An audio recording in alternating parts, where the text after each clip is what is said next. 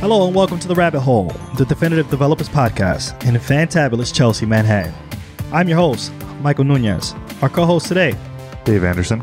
and our producer. William Jeffries. And today we'll be talking about death by a thousand ifs. Ouch.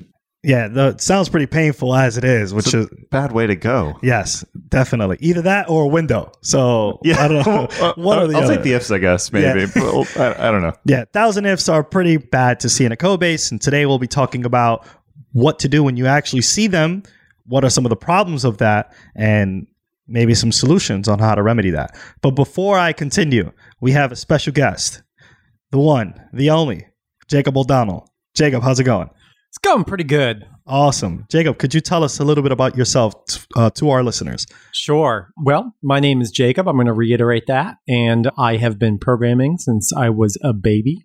Right when I was a baby, I started programming, and I've Yeah. been pretty much doing interpreted languages. Um, couple sometimes I do static. Sometimes people say, "Why don't you do TypeScript?" And I'm like, "Ah, "All right." uh, you know, other than that, yeah, I'm, I'm a consultant at Stride, and yeah, that's me. Yeah, well, I imagine in, since you were a baby, you've seen a lot of if statements. Oh boy, back back then, people loved ifs when I was a baby. You know, it's the first thing I learned as a baby. Yeah. I mean, is that your first word?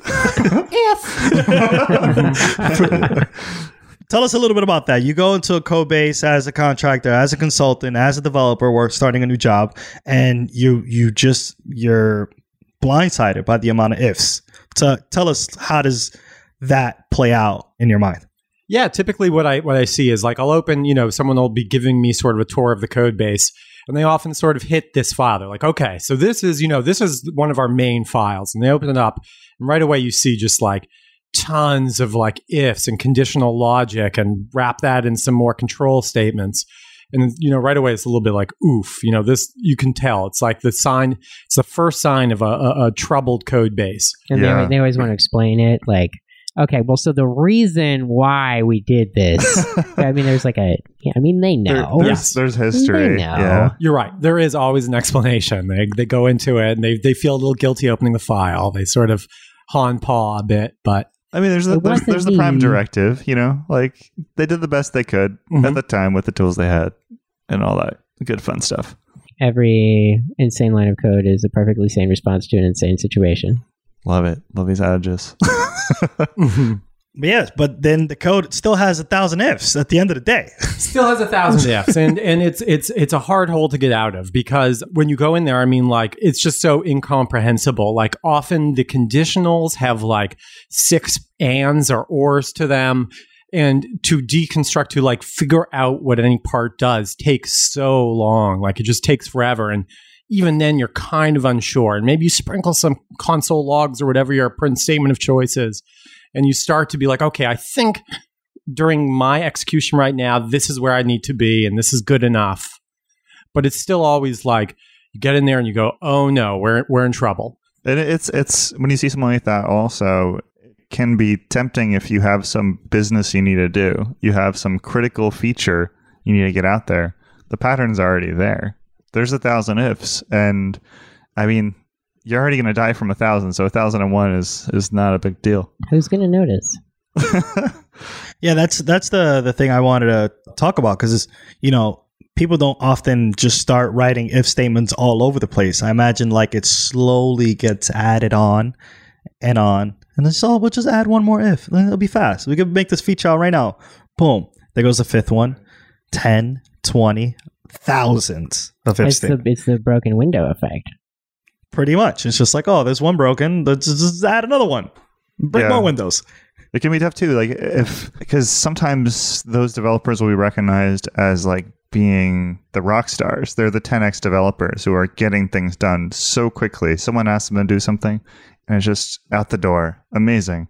But you know, they've also 10x the number of complicated logic points and other craziness. Yeah. Cyclomatic complexity. hmm And I've also seen, I, I feel like in code bases where I've seen that, there tends to not be a lot of discipline about abstracting sort of concepts out. So you'll see the same if in tons of different files, like the same sort of almost a hack, like rather than like abstracting this concept to like, okay, you know, th- this client has permission. they'll go to every single sort of like point where that might need to happen and say, unless it's this client. Mm, yeah, yeah, that's true. And I guess to to build on the point that you were saying before, cyclomatic complexity, in case people aren't familiar with that, that's like a numerical measure of how many possible branches you can go down with your thousand ifs. And if you have a thousand ifs, it's at least a thousand. But if you have those thousand and or ors on top of that, then it's going to be exploding on top of that even more. There's what like one per and or or is that is that how cyclomatic Wouldn't it works? go up like exponentially? Because like, so if you have one if statement, there are two code paths. But if there are two if statements, then it could be true true or true false or false false or oh, false Oh, true. That's true. I was thinking of the else if. If it's, Right, if it's just the regular if, then yeah. buckle up. Mm-hmm. Mm-hmm. Are all if statements bad? That's an interesting question. I mean, definitely not. But but it is it's it's actually hard to put your finger on like when it becomes bad. Like what I, I was actually trying to think about this. Like what makes an if good or bad? And I, I really struggled actually. Like the, you know, the, one of the few things I could come up with is like you have to you you really want to kind of take take like that whatever whatever that boolean logic is and, and name it so that you ju- like the the reader doesn't need to sort of reconstruct what, what does this mean when I've anded these three or four variables? But beyond that, and like the simple fact of like, let's not have too many, I, ha- I had a hard time thinking like, what makes a good if? I think there's a Sandi Metz talk where she she explains how she actually came from Smalltalk where there are no ifs, and she found that actually by coding without ifs at all, even in languages that have that language feature, the code gets to be cleaner. I don't know that I could actually program with no ifs.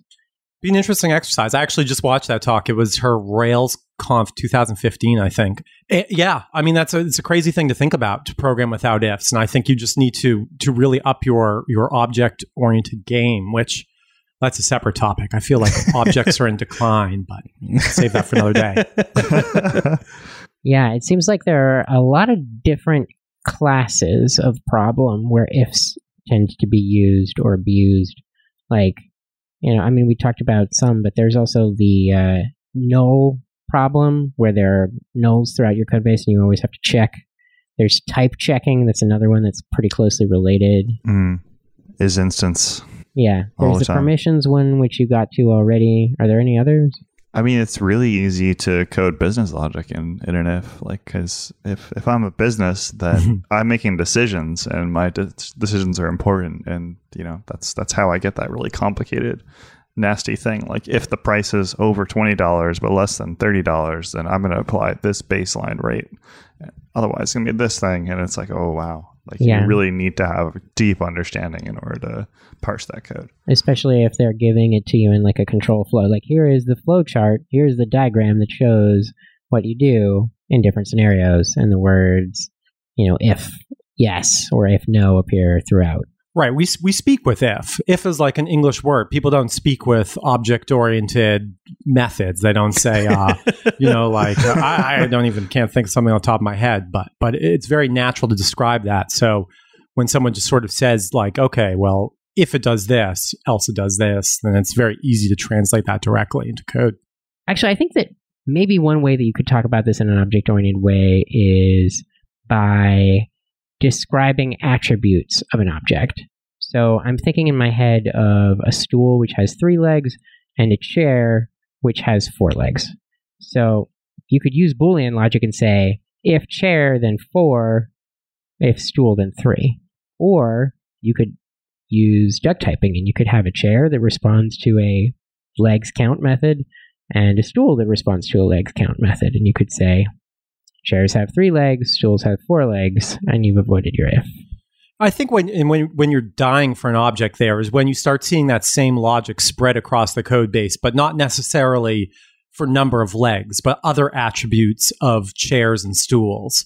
Like if you have somewhere else in the code base, like what's another property of of seats? Comfort level, right? And if you say if stool comfort level is seven, and if chair comfort level is twenty, because those are real comfortable things like that's that's really crying out for an object. You can you can refactor that and have two messages, and you've now got this place for information to collect about sitting objects. So uh, it seems like we're starting to transition into into solutions here. What are what are some remedies or or you know what is the medicine that will save your life from the death by a thousand ifs? Don't be the person to add the thousand and one if. Really, really, really try and stop yourself from oh just one more wouldn't hurt a bit. Like be the change that you want to see in the code base. And make the change. Don't like, you know, I think uh, Jacob mentioned earlier having, you know, rather than having this really long ands or ors checking for whether it's true or false to like actually have a constant that describes what you're what you're getting so that the developer after you doesn't have to spend time reading and trying to understand this boolean thing. Right. But try to avoid being a thousand and one. That could that could that's always like kind of hard because like the classic naming problem and like if you give it a bad name then that may be worse than no name at all sometimes. If it's just like my condition one and my condition two then you know future generations may question your wisdom. A bad name is usually better than a complicated if statement would be my argument. I mean maybe not my condition one that might that might be pushing it but uh but usually if you just try a little bit you can beat out the just like you know oring and anding whatever variables you already had ready yeah that's that's true i, I was trying pretty hard to be a terrible name. and if you do see a bad variable name and you somehow figured out a more clear name to put, then make that change too. So that the next person can then iterate on the variable name and everyone gets to understand it at the end of the day. One, one thing I wonder though is when you say like don't add that 1001th if, like that, I feel like that's actually pretty tricky because like th- then what are you talking about? How do you how do you solve that? Like to me, I mean, uh, and we should talk about that, but but I think more importantly, don't add that 10th if. Like the moment your spider sense starts tingling and you're like, this is starting to be bad, that's when you need to address it. And that's when, you know, before it becomes a pattern. But what should you do when it's 1001? Like can you can't really stop what you're doing for 2 weeks and refactor a giant thing No. usually.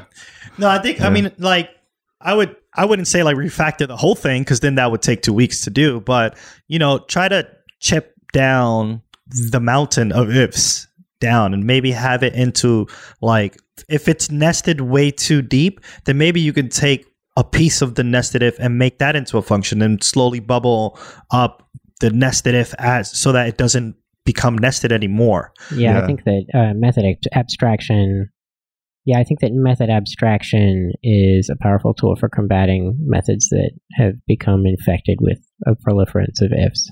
Yeah, finding a seam and then maybe breaking it into three different parts. So then you have three methods with 300 ifs, which maybe, or 333, and then you have to decide which one that has 30, 334. Yeah, is that Michael Feathers reference there? I, I mean, that's actually, you know, that's an important, if you're dealing with the situation, um, what's the name of the book? Dealing with Legacy Code or something? Like, it's an excellent book for how, how to come out of that. Yeah, I think we've talked about this on the podcast too about like uh, tech debt. We have a great episode on that, and we were talking about like prioritizing when you should even attack this thing because maybe this this piece of the code base never changes and it it works and you have things that you have to do. So maybe you shouldn't go down that path if you have some some other thing that you need to work on. But if there is churn and there is complexity because there's a thousand ifs, then that's a good time to to jump in there and start refactoring. Yeah, the Boy Scout rule, right? Just make it a little bit better than when you left it. There you go. Yeah, I think also hashes are often a good pattern. Like there are times when what you really need is a data object. You need another type of data object in order to encapsulate what's going on because it's not really a logic problem. It's not like different behavior needs to happen in different scenarios. It's that the same behavior needs to be, needs to happen with different data. Yeah, yeah. In Python, you don't even get a case statement. They just don't want it. You just get a hash, and you have to stuff your logic in there through callbacks or whatever. Null object pattern also handy. Great for getting rid of ifs, which I've actually, you know, I, I, I think it's a great idea, but I'm not sure I've ever seen it in the wild. Could you talk a little bit more about that? Yeah, so the idea is that if you have a dog class and the dog class can speak and it says woof, but sometimes you want in your application for there not to be a dog rather than having places where in your code where you check and see if the dog is there and if it's a if it's a null or undefined or a nil then you return an empty string. You can create a second class called the null dog or the no dog you know whatever however you want to name it in order to make it clearest and then you give that method a you, you give that object a speak method and it says empty string and so then instead of returning an undefined when you can't find the dog, you return a no dog.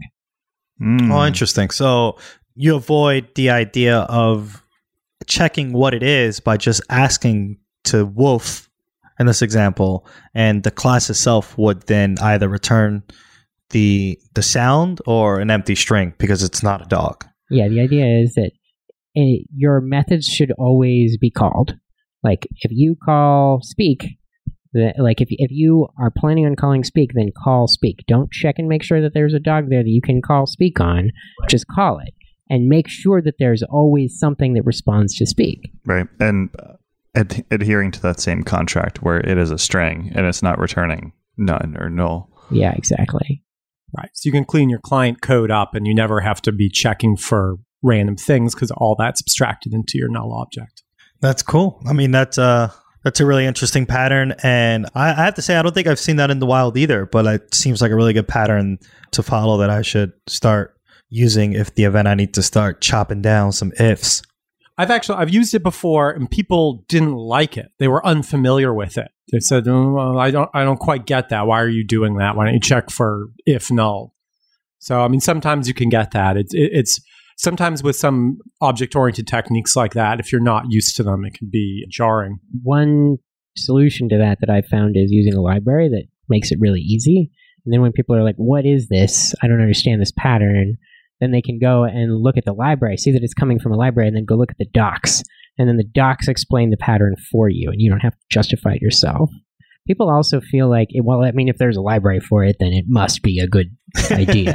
yeah, exactly. Isn't really a good way to think about it, but in this instance, it's helpful. Yeah, sometimes you gotta left bad things.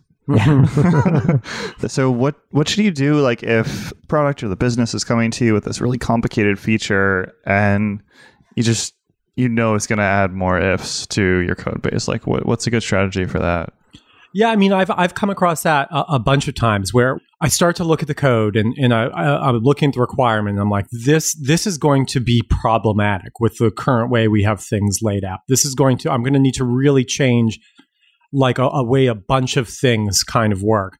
Yet if I did it this other way that I I believe still fulfills like the heart of the requirement, then it's going to be like smooth sailing, and we won't have to do a whole lot. And so I think you know you always when you see opportunities like that, it's always worth pushing a little bit. Like, you know, you want you want your product owner to like you and you want to be a good person that people get along with. Or you don't get much Mm. done. rule yeah Yeah, but if you go up and you say, "Listen, I think that if we just do it this way, it's going to reduce the amount of time I have to spend. It's going to make the code better," and see what they say. And often, often I've worked with a lot of product owners who are very amenable to to making small changes for time savings, and they go, "Oh, if the code's better, I guess that's good." yeah that's totally true and also like i mean they may not sometimes they know exactly what they want but sometimes they have an idea of what they want and this is just one idea. And then there's other ideas that can surface when you have that conversation and they can be just as happy with this different thing that is pretty much the same. Uh, that's definitely like kind of a trap of like some more junior developers where you get the requirement and the requirement is law and you cannot like have the conversation and even find another opportunity for improvement. It's just like, okay, well, I'm just going to struggle with this and, you know, add my one more if statement over here. I imagine TurboTax's code base is death by a thousand deaths, right? And that's kind of you know they need that. Yeah. If uh, whatever you're married or if you're single, then next. Like, oh, how many children do you have? If more than one, do that kind Mhm. of thing. Yeah. I would love to see TurboTax's code base. Yeah. I think there's a so there's another remedy that I think can be helpful, and that is static code analysis tools. like Code Climate will do this. There are other tools out there that'll do this, where it'll check the cyclomatic complexity or the ABC score or you know other other scores that will tell you in a numeric way exactly how many code paths there are, and you can use that to enforce a limit. Oh yeah, especially when you get that grade in Code Climate, and it's like, oh, see this? It's not me, but this system tells us that your code is an F. This It's not objective me. piece of math says that your code sucks. Data. Yeah, it sucks by ten. Yeah, do we get a commission for that? I like that. I mean, no, Code Climate is like Code, Code Climate should pay me a commission. I think so. About them a lot. I think Yeah, so. it- it is pretty nice, but I mean, there are ways to measure it without Code Climate. It's Sure, just like a flaring very easy way to get involved in that because I I think un- underneath the hood, they're they're using a lot of open source tools that you can access, but it's just shiny. I do think that those tools are sort of brilliant. Like, especially like linters are a very easy win where, like, when you're doing code reviews or whatever, you no longer have to argue about whether there should be spaces there. The thing just, the machine tells you, and you can't argue with the machine. You can, you can bring it up to the team and be like, I don't know about this rule. But for the most part, people are just like, I'll just do what the machine tells me. I save it, it formats, uh, it's happy, I'm happy. And I think a lot of the times, I think going back to what you guys have mentioned, like Code Climate can definitely test like the complexity and the amount of nested ifs you have and stuff like that, and be able to catch it so that everyone's aware of that, and then try to stop you from adding the 11th if. Not the thousandth, but even the 11th, as uh, Jacob mentioned before. When your spidey senses start tingling, Even the you second. ref- yeah, even the second. If you're nesting way too hard, don't nest at all. We get it. Sometimes it's very, very stressful for you to get this feature out. Just try not to do it. You don't want to be the cause of a person's death by a thousand ifs. Just don't do it. Don't. D- Jacob's life is precious. Yes. I'm at 999 right now. So Oh, man. one more F and I'm gone. this is like the blinking heart Oh, Zelda. so, do we have any teach and learns today we want to discuss? Yeah, I've I've been learning a bit more about API pagination, particularly with GraphQL. But you know, the concepts associated with paginating is pretty broadly applicable. So GraphQL doesn't really have a native pagination uh, method in, like built into it. It's kind of a choose your own adventure. You can do whatever you want with it. Right. So the classic pagination technique, like doing offset and limit, that applies. You can totally do that if you want to. But there's a really popular framework called Relay. So with Relay, they give you an API, like a interface that you have to implement where you can accept a cursor, which Okay. is uh, kind of something that you're going to be getting everything after or before. And you'll tell it uh, a number of things that you want. So either it's the first number of things, like the first 100 things, Okay. or the last 100 things that are is before that thing. So either uh, you know first and after, or last and before, and that's how you page left or right. Oh, interesting. So it's the number that you're currently that you want, and then anything before or after it, based on the number that you want to provide it. Yeah, exactly. So is the cursor like a bookmark in a sense? Like this is where I'm at? So the advantage of that approach is that if you have a data set that's changing very quickly, you won't have the case where when I go to the next page, I will see the same page again. If like, you know, I'm paging by 100 and 100 items were added to the beginning, then that can be a really jarring user experience. Like you might just want to go to the next page from there. Awesome. Have That's you a- ever been to Pageant? No, what's this? The Pageant Nation? Ah, this guy, this guy. It's very, it's You know, very, I was worried about a thousand ifs, but that just murdered me. it's very orderly there. The first time I went, I found it very upsetting. Oh, God. God. Keep going. oh, gosh. All right, all right. I Awesome. think that's a wrap. awesome. Awesome. Jacob, thank you so much for coming on down. Great to have you here. How can people contact you? People can say hi to me on the street if they see me. I'm very recognizable. Other than that, you can email me if you want to just send me emails and we'll just be like pen pal emails. My email is Jacob, J A C O B, O'Donnell, O D O N N E L L, at gmail.com. Or you can go to my GitHub, J O'Donnell, J O D O N N E L L. There you go. All I'm going to start all your repos. Awesome. The- I've got a million useless repos. Don't worry, they're all getting Those are stars, stars. tonight. Don't worry they're about all it. getting Excellent. stars tonight. Awesome. Let's keep the conversation going on Twitter. Follow us now at Radio Free Rabbit. Like what you hear? Give us a five star review. It helps developers just like you find their way into the rabbit hole. And never miss an episode. Subscribe now, however you listen to your favorite podcast. On behalf of our producer extraordinaire, William Jeffries, and my amazing co host, Dave Anderson, and me, your host, Michael Nunez. Thanks for listening to The Rabbit Hole.